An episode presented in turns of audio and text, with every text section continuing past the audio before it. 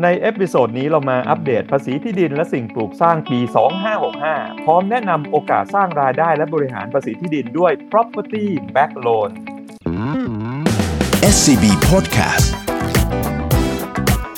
You are welcome Be ready to get wealthy Presented by SCB Wealth สวัสดีค่ะ พบกับพวกเราอีกครั้งกับรายการ Tax and Law Made Simple ค่ะ วันนี้กำมลชนกรามโกมุตอยู่กับดรสาธิตผ่องธัญญา ทีม Estate Planning and Family Office สวัสดีค่ะพี่เอส สวัสดีครับพลอยครับ ค่ะ วันนี้เราจะมีแขกรับเชิญสุดพิเศษค่ะพี่เอส ผู้อำนวยการอาวุโส ผู้บริหารฝ่าย Well Lending Product คุณประกรณ์เพตรากาศ สวัสดีค่ะพี่ป๋อง สวัสดีครับ ค่ะ วันนี้เราจะมาพูดคุยกันเรื่องหลักๆ เลยอะค่ะ เราจะอัปเดตภาษีที่ดินของปี 2565 นะคะ แล้วก็จะมาแนะนำ ผลิตภัณฑ์ทางการเงินเพื่อช่วยการบริหารภาษีที่เราเรียกว่า property back loan นะคะ ที่เราจะต้องขอความรู้จากพี่ป๋องอะนะคะ ในวันนี้ว่า เอ๊ะตัวนี้มันคืออะไร แล้วก็จะมาช่วยพวกเราในการบริหารภาษีที่ดินยังไงนะคะ ตอนนี้ที่เราทราบกันนะคะ ปี 2565 เนี่ย ผ่านมาจะ 2 เดือนแล้วคือภาษีที่ดินที่ได้ออกมาหลายปีแล้วเนี่ยปีนี้จะเป็นปีแรกที่เก็บแบบ 100%เต็มๆนะคะ ไม่ได้ลดราคากันอีกแล้ว ตรงตรงนี้อาจจะขอรบกวนพีเอสช่วยอัปเดตว่า เอ๊ะ ไอ้ที่ว่าไม่ลดราคากันแล้ว ตอนนี้อัตรามันเป็นยังไงอะไรบ้างคะครับก็ขอเรียนอย่างนี้นะครับว่าในปีที่กฎหมายภาษีที่ดินและสิ่งปลูกสร้างใช้นั้นเราใช้กันมา 2 ปีแล้ว คือปี 2563 แล้วก็ปี 2564 ปี 2563 นั้นเป็นปีแรกนะครับที่มีการใช้กฎหมายนี้เป็นกฎหมายใหม่นะครับมาทดแทนกฎหมายเก่า พอใช้ในปี 2563 ก็เกิดเหตุการณ์โควิด แล้วก็เกิดทำให้รัฐบาลนั้นก็ลดอัตราภาษีลงจากปกติเนี่ยพอคำนวณได้เท่าไหร่ สมมุติว่าคำนวณได้ 100 ก็ลดลงไปเลย 90%ขอจัดเก็บแค่ 10นะครับปี 64 ก็เช่นเดียวกันนะครับที่ผ่านมาปีที่ผ่านมาถ้าคำนวณภาษีได้ 100 ก็จัดเก็บแค่ 10 ลดลงไปเลย 90 เราจึงรู้จักกันในนามว่าปี 63-64 นั้น ได้ลดถึง 90%นะครับจากร้อยก็จัดเก็บแค่ 10 ประชาชนก็จ่ายภาษีแค่ 10ปรากฏว่าเหตุการณ์คือปี 65 จะต้องมีการชำระภาษีกันแล้วนะครับเพราะภาษีนี้เป็นภาษีที่ชำระต้นปี ก็คือคำว่าต้นปีคือสมมุติว่าเดือนมกราคม 2565 ก็จะเริ่มมีการประกาศราคาประเมินอสังหาริมทรัพย์ เพื่อใช้ในการเก็บภาษีนี้ นะครับ แล้วก็ในเรื่องของการประเมินภาษีทางราชการหน่วยงานที่จัดเก็บภาษีก็จะมีการประเมินประมาณเดือนกุมภาอันนี้เป็นไปตามกฎหมายสำหรับในการชำระภาษีจริงเนี่ยนะครับประชาชนนั้นถ้าได้รับหมายแจ้งความประเมินนะครับภาษีเนี่ยก็จะไปชำระจริงประมาณเดือนเมษา เพราะฉะนั้นจึงสรุปสั้นๆว่านะครับปี 63-64 นั้น มีการลดอัตราลดจำนวนภาษีถึงร้อยละ90 นะครับแต่ปี 65 ต้นปีที่ผ่านมานั้นไม่มีการลดนะครับแล้วเราจะชำระภาษีกันเนี่ยประมาณเดือนเมษาแล้วของปี 65สำหรับคนที่ถือครองมาตั้งแต่ 1 มกราคม65นะครับถือครองกรรมสิทธิ์ในที่ดินสิ่งปลูกสร้างก็สรุปเป็นอย่างนี้นะค่ะพี่เอสแล้วอย่างที่คนจะกังวลกันหนักๆเลยอะค่ะ ที่คุยกันในตลาดตอนนี้คือ อย่างคนที่สมมติว่ามีบ้านพักอาศัยเลย อย่างแรกขึ้นมาเนี่ยพอเขากังวลกันว่าเอ๊ะ ถ้ามีแค่บ้านพักอาศัยเนี่ยสรุปว่ามันเสียไหมแล้วแบบเขาเก็บยังไงอะไรเงี้ยแล้วจริง ๆ แล้วคนแบบไหนที่อาจจะไม่ต้องกังวลเรื่องภาษีที่ดินเลยอะค่ะพี่เอสเออเนื่องจากว่าภาษีที่ดินสิ่งปลูกสร้างอะนะครับ เก็บเป็นแปลงของที่ดินสิ่งปลูกสร้างนะครับ ถ้าใครมี 2 แปลงนะครับ เราก็ไม่ได้เอาทุกแปลงมารวมกันนะครับ โดยเฉพาะแปลงที่แยกต่างหากจากกันนั้นเราไม่รวมกัน เพราะฉะนั้นเราก็ต้องสำรวจที่ดินและสิ่งปลูกสร้างของเรานะครับ ทางราชการเขาก็กำหนดนะครับประเภทที่เอ่อเรานึกถึง เพราะว่าใกล้ตัวที่สุดเนี่ยเราเรียกว่าเป็นบ้านพักอาศัย หรืออสังหาริมทรัพย์ที่ใช้อยู่อาศัย แบบนี้ทางราชการในปี 65 นั้นเขาก็ยกเว้นทั้งปีเลยให้กับบุคคลธรรมดาทุกคนเลยที่ถือครองบ้านพักอาศัยนะครับถ้าเป็นบุคคลธรรมดาถือครองบ้านพักอาศัยเนี่ยนะครับมีการยกเว้นแต่ยกเว้นนะครับโดยยกเว้นเป็นบ้านหลังหลักนะครับเขาให้สิทธิ์นะครับ คนหนึ่งเนี่ยนะหนึ่งหลัง โดยขอให้มีการอโอนชื่อนะครับของเจ้าของเนี่ยเข้าไปอยู่ในทะเบียนบ้านในหลังนั้นนะครับ ถ้าโอนชื่อเข้าไปเนี่ยนะครับเขาจะให้สิทธิ์ยกเว้นในบ้านหลังหลักนั้น แต่ว่ากำหนดมูลค่าด้วยว่าบ้านและที่ดินนั้นจะต้องมีมูลค่าอยู่ในมูลค่า 50 ล้านบาท ถ้าเกินนั้นก็จะมีอัตราภาษีจัดเก็บ อย่างเช่น ถ้าเกินนั้นก็จะเก็บแค่ล้านหนึ่งในส่วนที่เกิน 300 บาทเท่านั้นนะครับ เพราะฉะนั้นเราจะเห็นว่า50ล้านแรกก็ได้รับการยกเว้นละสำหรับบางคนมีบ้านหลังที่2นะครับถ้าใครมีบ้านหลังที่2เนี่ยเนื่องจากยกเว้นหลังแรกแล้วนะครับพอหลังที่2ก็จะไม่ได้รับการยกเว้นก็จะต้องมีการเสียภาษีนะครับเราก็จะเอาบ้านกับที่ดินที่ติดกับตัวบ้านนั้นนะครับมีการเสียภาษี แต่เสียภาษีไม่แพงนะครับมูลค่าที่ดินและสิ่งปลูกสร้าง 1 ล้านบาท อาจจะเสียภาษีแค่ 200 เองก็คือ อัตราเปอร์เซ็นต์ก็เรียกว่า 0.02%หรือเรียกกันง่ายๆก็คือล้านละ 200 บาทนะครับอย่างนี้ก็แปลว่ายิ่งถ้ามีที่ดินมากมีอสังหาริมทรัพย์มาก เราก็คือต้องห่วงเลือกพวกนี้มากยิ่งขึ้น ถูกต้องใช่ไหมคะถ้ามีจำนวนมากขึ้นมีหลาย ๆ แปลงเนี่ยเราก็ต้องมาดูทุกแปลงนะครับ ว่าแต่ละแปลงแล้วเราชำระภาษีเท่าไหร่นะครับ แล้วก็คำนวณสะสมในทุก ๆ แปลงนะครับ แล้วก็เตรียมตัวที่จะรับมือกับภาระภาษีที่เกิดขึ้นนะครับ แล้วถ้าเราเริ่มรู้สึกว่าอยากจะเริ่มจัดการที่ดินที่มีอยู่หลายแปลงของตัวเองแล้วเนี่ย มันเริ่มได้จากอะไรบ้าง เราควรแบ่งที่ดินเป็น 4 ประเภท ตามที่หลักการภาษีที่ดินเขาว่าไว้ หรือควรจะเริ่มจากตรงไหนดีคะครับก็เป็นสิ่งที่ทุกคนควรจะให้ความสนใจนะครับ เพราะว่าภาษีที่ดินสิ่งปลูกสร้างเนี่ยนอกจากเรื่องของที่พักอาศัยแล้วเนี่ยเขาก็ยังมีจัดประเภทอีก 3 ประเภทที่มีความสำคัญก็คือ ที่ดินสิ่งปลูกสร้างที่ใช้ในทำการทำเกษตรกรรม แล้วก็ที่ดินสิ่งปลูกสร้างที่ไม่ได้ทำเป็นที่พักอาศัยแล้วก็เกษตรกรรมเขาเรียกบางคนก็เรียกว่าที่ดินสิ่งปลูกสร้างเชิงพาณิชยกรรม บางคนก็เรียกว่าเป็นการจัดประเภทแบบอื่น ๆ ทั่วไปนะครับ ทีนี้ก็จะเรียนว่าถ้าเป็นประเภทเกษตรกรรมเนี่ยนะสมมุติเรามีที่ดินสิ่งปลูกสร้างนะครับ แล้วเรามีการปลูกต้นไม้ตามเกณฑ์ที่ทางราชการกำหนดนะครับ ต่อไร่ อย่างเช่นปลูกมะนาวนะครับปีไร่นะครับ200 ต้นอะไรอย่างเงี้ยนะครับ เพราะฉะนั้นก็จะมีเหตุการณ์ที่เราจะสามารถจะมองว่าเป็นที่ดินเพื่อการทำเกษตรได้ ที่ดินเพื่อการทำเกษตรกรรมรวมถึงสิ่งปลูกสร้างบนที่ดินเพื่อทำเกษตรกรรมเนี่ยเราจะให้สิทธิ์กับบุคคลธรรมดาในปี 65 นั้น ยกเว้นทั้งจำนวนเลย แต่ถ้าเป็นปีต่อไปคือปี 66 หรือปี 2567 อะไรเงี้ยปีถัดไปเนี่ย เราก็ยังยกเว้นให้ที่ดินเกษตรกรรมด้วย แต่ยกเว้นสูงสุดแค่องค์การบริหารส่วนท้องถิ่นละ 50 ล้านบาท อย่างเช่น เรามีที่ดินอยู่ 2 จังหวัดนะครับจังหวัดที่ 1 นั้นที่ดินเพื่อทำการทำเกษตรเนี่ยเราได้รับยกเว้น 50 ล้านในจังหวัดที่1นะครับไม่ต้องเสียเลยนะครับถ้ามูลค่าที่ดินสิ่งปลูกสร้างทำเกษตรกรรมนั้นยังไม่เกิน 50 ล้านในจังหวัดที่ 1ในจังหวัดที่2นะครับเราก็มีที่ดินและสิ่งปลูกสร้างทำเกษตรกรรมไม่เกิน 50 ล้าน เราก็จะไม่เสียด้วยในที่ดินแปลงที่2นะครับถ้าเราเป็นบุคคลธรรมดานะครับเราก็จะได้รับยกเว้น 50 ล้านต่อองค์การบริหารส่วนท้องถิ่น แต่ถ้าเราเป็นบริษัทหรือห้างส่วนนิติบุคคลนั้น เราก็ยังคงจะต้องเสียตามปกติของอัตราภาษีของการทำเกษตรกรรมเนี่ยนะครับ ที่ดินเพื่อการ ทำเกษตรกรรมสมมติว่าเราเป็นบริษัทนะเราทำฟาร์มอย่างเงี้ยนะครับมันก็มีอัตราจัดเก็บเหมือนกัน แต่ถูกนะครับไม่แพงนักนะครับอย่างเช่น 1 ล้านเนี่ยเสีย 100 บาทนะครับถ้าสมมติว่าแปลงที่ดินนั้นอยู่ในนามบริษัท แล้วทำเกษตรกรรมนะครับมูลค่าที่ดินและสิ่งปลูกสร้าง 1 ล้านบาท ก็เสียแค่ประมาณหนึ่งร้อยบาทเท่านั้นเองนะครับก็จะเห็นว่ามันค่อนข้างต่ำอยู่ดีนะครับสำหรับในกรณีของการที่เราไม่ได้ทำทั้งเกษตรกรรม เราไม่ได้ทำทั้ง ในเรื่องของบ้านพักอาศัยนะครับ ก็จะเป็นอัตราภาษีที่เรียกว่าพาณิชกรรมหรืออื่นๆเนี่ยนะครับ อัตราภาษีก็จะสูงขึ้นนะครับ เป็นไปตามสิ่งที่รัฐบาลต้องการกระจายรายได้ขึ้นอยู่กับลักษณะของการใช้ที่ดินนะครับ ถามว่าแพงไหมก็ตอบว่าในอัตราภาษีเชิงพาณิชกรรมนั้นอัตราภาษีจะเริ่มแพงขึ้น อย่างเช่น ก็จะเป็นล้านละ 3,000 บาทนะครับ อย่างเช่นเรามีตึกแถวนะครับประกอบการเชิงพาณิชย์นะครับหรือประกอบการทั่วไปที่ไม่ใช่อยู่อาศัย แล้วก็ทำเกษตรกรรมเนี่ยนะครับเราก็พบว่ามูลค่า 1 ล้านบาทเราเสีย 3,000นะครับเพราะฉะนั้นเนี่ยมูลค่า 10 ล้านบาทก็เสีย 30,000ล้วนะครับอันนี้เป็นตัวอย่างคร่าวๆนะครับแล้วนอกจากนี้ยังมี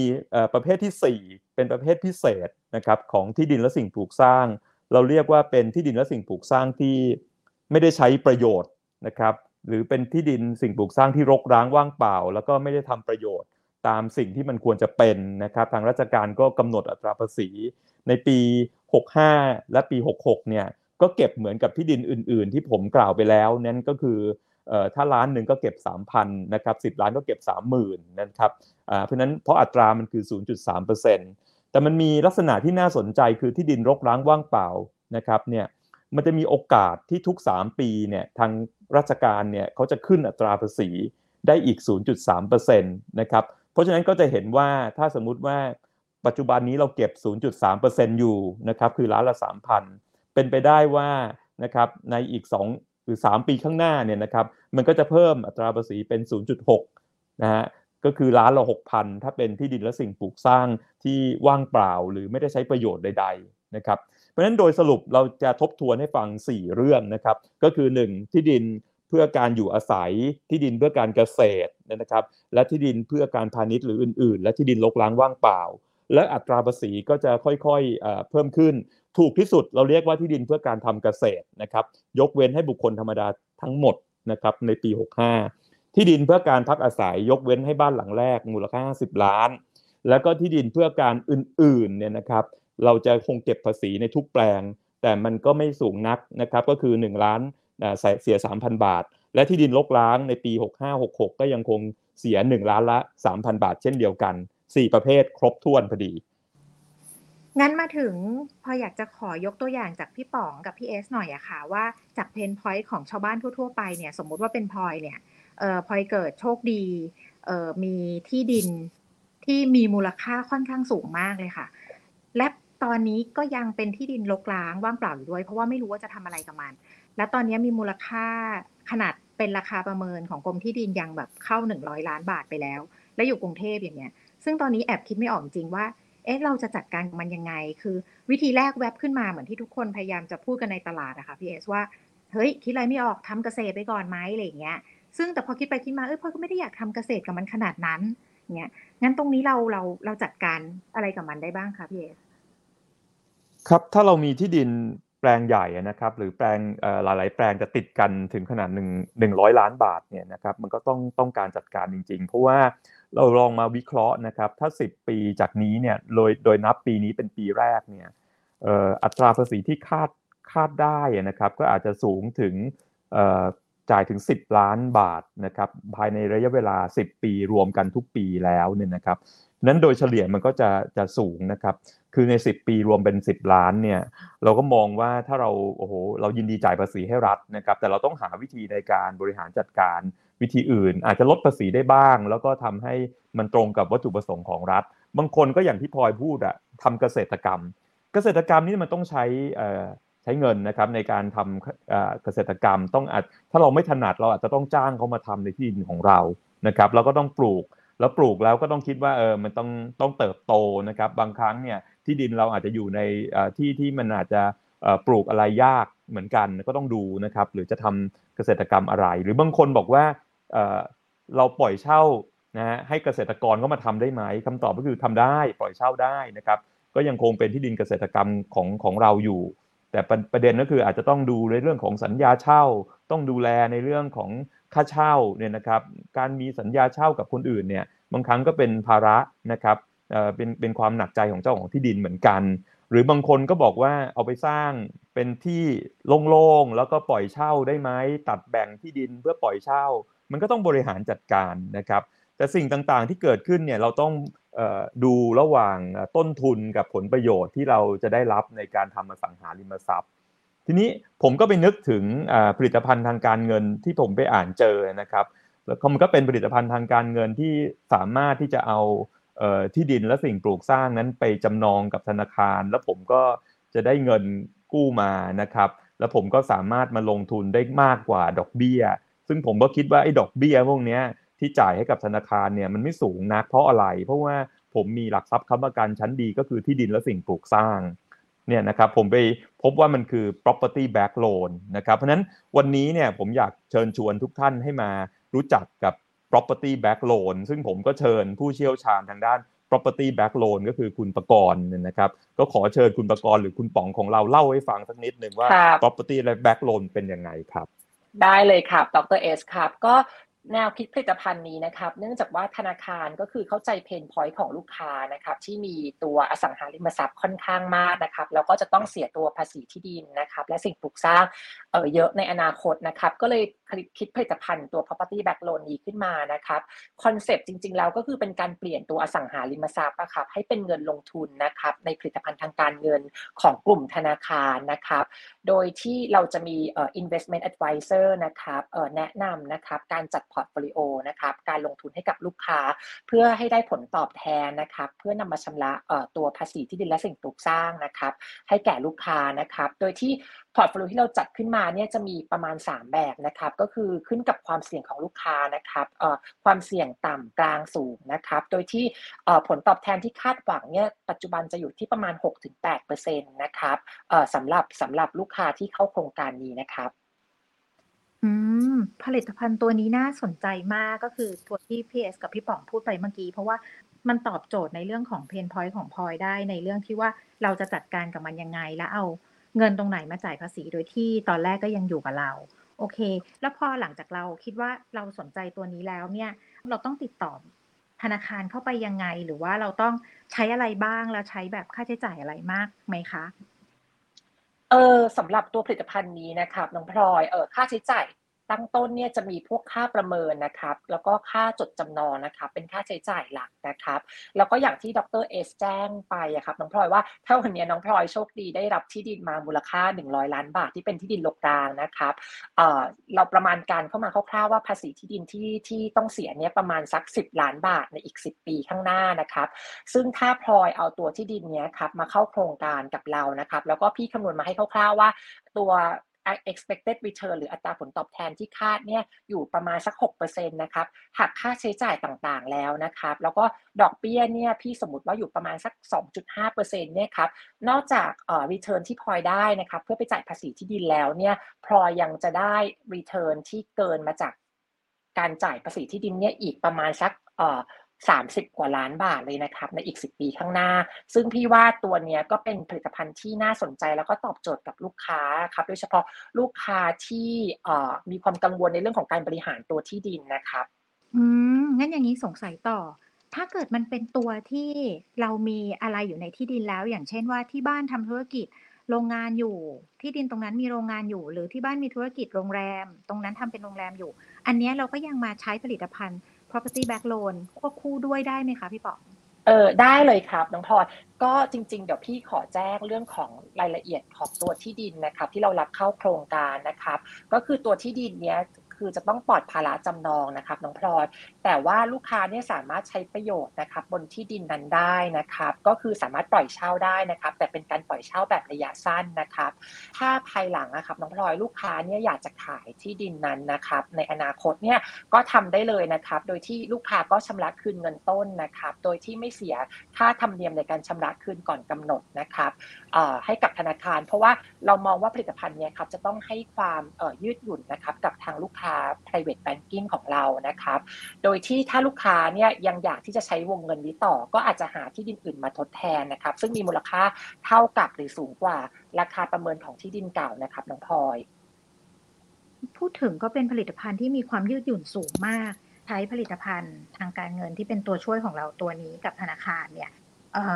เราเหมือนกับว่าเรามีสภาพเป็นลูกหนี้ของธนาคารแล้ว และเรามีความคล่องตัวขนาดไหนกับตัวที่ดินตรงนี้คะเปลี่ยนรูปแบบการใช้ประโยชน์หรืออะไรอย่างเงี้ยติดขัดตรงไหนบ้างไหมคะหรือว่าต้องมาขอแบงค์ทุกครั้งอะไรอย่างนี้ไหมคะอ๋อพี่เรียนแบบนี้ครับ ถ้าสมมติว่าปัจจุบันนะครับพลอยมีอาจจะมีตึกอยู่แล้วใช่ไหมครับพลอย ซึ่งตึกอันเนี้ยพลอยเอามาเข้าโครงการ property back loan นะครับแล้วก็จะปล่อยเช่าเนี่ย ถ้าเป็นการปล่อยเช่าแบบระยะเวลาไม่เกิน 3 ปีครับ อันเนี้ยแบงก์สามารถให้ลูกค้าทำได้นะครับ แต่ว่าถ้าวันเนี้ยครับตัวตึกอันเนี้ยครับที่พลอยเอามาเข้าโครงการเนี่ยมีการดัดแปลงแล้วทำให้มูลค่ามันเพิ่มหรือลดลงอันเนี้ยน้องพลอยอาจจะต้องมาแจ้งให้ทาง RM นะครับแล้วก็ทางธนาคารทราบก่อนที่จะดำเนินการนะครับ เพราะว่ามันอาจจะกระทบในเรื่องของมูลค่าของตึกนะครับ แต่ว่าด้วยหลักการแล้วเนี่ยอันเนี้ยเราคงคุยได้เป็นเป็นรายกรณีนะครับ นั่นก็คือเรียกได้ว่าน่าสนใจมาก ๆ แล้วก็ข้อจำกัดต่างๆ ก็ค่อนข้างน้อยมาก แล้วก็คือเห็นได้ชัดเลยว่าเป็นผลิตภัณฑ์ที่นำมาเพื่อตอบโจทย์ทั้งในเรื่องการบริหารภาษีที่ดิน แล้วก็ยังบริหารทรัพย์สินที่เรามีอยู่กับครอบครัวและอยู่กับตัวเราได้ค่อนข้างดี เพราะว่ามันไม่ได้แบบติดว่าทำอะไรไม่ได้เลย ตรงนี้น่าสนใจมากจริง ๆ และถ้าเกิดที่ดินบ มูลค่าขึ้นในอนาคตอยากขาย เมื่อกี้พี่ป๋องก็บอกว่าก็ขายได้ แค่เราชำระหนี้คืน ใช่ไหมคะใช่ครับก็จริง ๆ แล้วถ้าวันนี้ครับแผนการลงทุนของของน้องพลอยเป็นแผนการลงทุนแบบระยะยาวนะครับ ตัวที่ดินเนี้ยแน่นอนว่าราคาประเมินมันคือราคาวันดีใช่ไหมครับ แล้วก็อีก 3 ปีถัดไปเนี่ยปรากฏว่าราคาที่ดินเนี่ยมันเพิ่มสูงขึ้นจากร้อยล้านเมื่อกี้นะครับเป็นร้อยห้าสิบล้านเออพลอยอาจจะมองว่าเอ้ยอยากจะขายนะครับที่ดินนี้จริง ๆ ก็ขายได้แล้วก็มาปิดโลนกับธนาคารนะครับก็คือมาชำระคืนเงินต้น แต่ว่าถ้าพลอยมองว่าเอ้ย ทางธนาคารเนี่ยบริหารผลตอบแทนได้ดีนะครับเป็นไปตามที่คาดหวังนะครับ ตัวนี้เนี่ยตัว 50 ล้านที่เพิ่มขึ้นมาตัวนี้ครับเอ่อน้องพลอยอาจจะมาขอวงเงินเพิ่มนะครับกับธนาคารได้เหมือนกันครับ คือตัววงเงินเนี่ยเราค่อนข้างมีความยืดหยุ่นนะครับให้กับลูกค้า เพราะว่าเรามองว่า pain point ของลูกค้าจริงๆ ก็คือเรื่องของภาษีที่ดินและสิ่งปลูกสร้างนะครับ เราก็เลยเหมือนกับคิดผลิตภัณฑ์นี้ขึ้นมาว่า ระหว่างเนี้ยถ้าลูกค้ายังไม่ได้ทำประโยชน์อะไรกับที่ดินเนี่ยก็สามารถนำตัว อสังหาเนี่ยครับมาเข้าโครงการกับเราอะครับ ฟังแล้วน่าสนใจมากจริง ๆ ค่ะ อย่างนี้ถ้าเกิดเอ่อลูกค้าท่านใดสนใจนะคะ ก็สามารถติดต่อไปที่ relationship manager ที่ดูแลพอร์ตของลูกค้าแล้วก็เป็นลูกค้าใหม่ยังไม่มีก็ติดต่อมาที่ธนาคารได้เลยใช่ไหมคะพี่ป๋องใช่ครับเอเยี่ยมมากเลยค่ะสำหรับวันนี้นะคะ Tax and Law Made Simple ก็ได้นำเสนอมุมมองที่นอกจาก เอ่อเกณฑ์ของภาษีที่ดินปีนี้ที่เราจะต้องเสียแบบร้อยเปอร์เซ็นกันแล้วอะนะคะ นอกจากตรงนี้นะคะที่เป็นหน้าที่ของพวกเราทุกคนก็ยังมีตัวช่วยที่ธนาคารได้คิดออกมาช่วยกับทุกคนอะนะคะ ก็คือผลิตภัณฑ์ที่เรียกว่า property back loan นะคะสำหรับวันนี้ต้องขอบคุณพี่ป๋องคุณประกรณ์มาก ๆ เลยนะคะ แล้วก็ขอบคุณพี่เอยินสดีด้วยครับ พบกันใหม่ครั้งหน้ากับรายการ Tax and Law Made Simple สำหรับวันนี้สวัสดีค่ะดีครับ SCB Podcast You are welcome. Be ready to get wealthy. Presented by SCB Wealth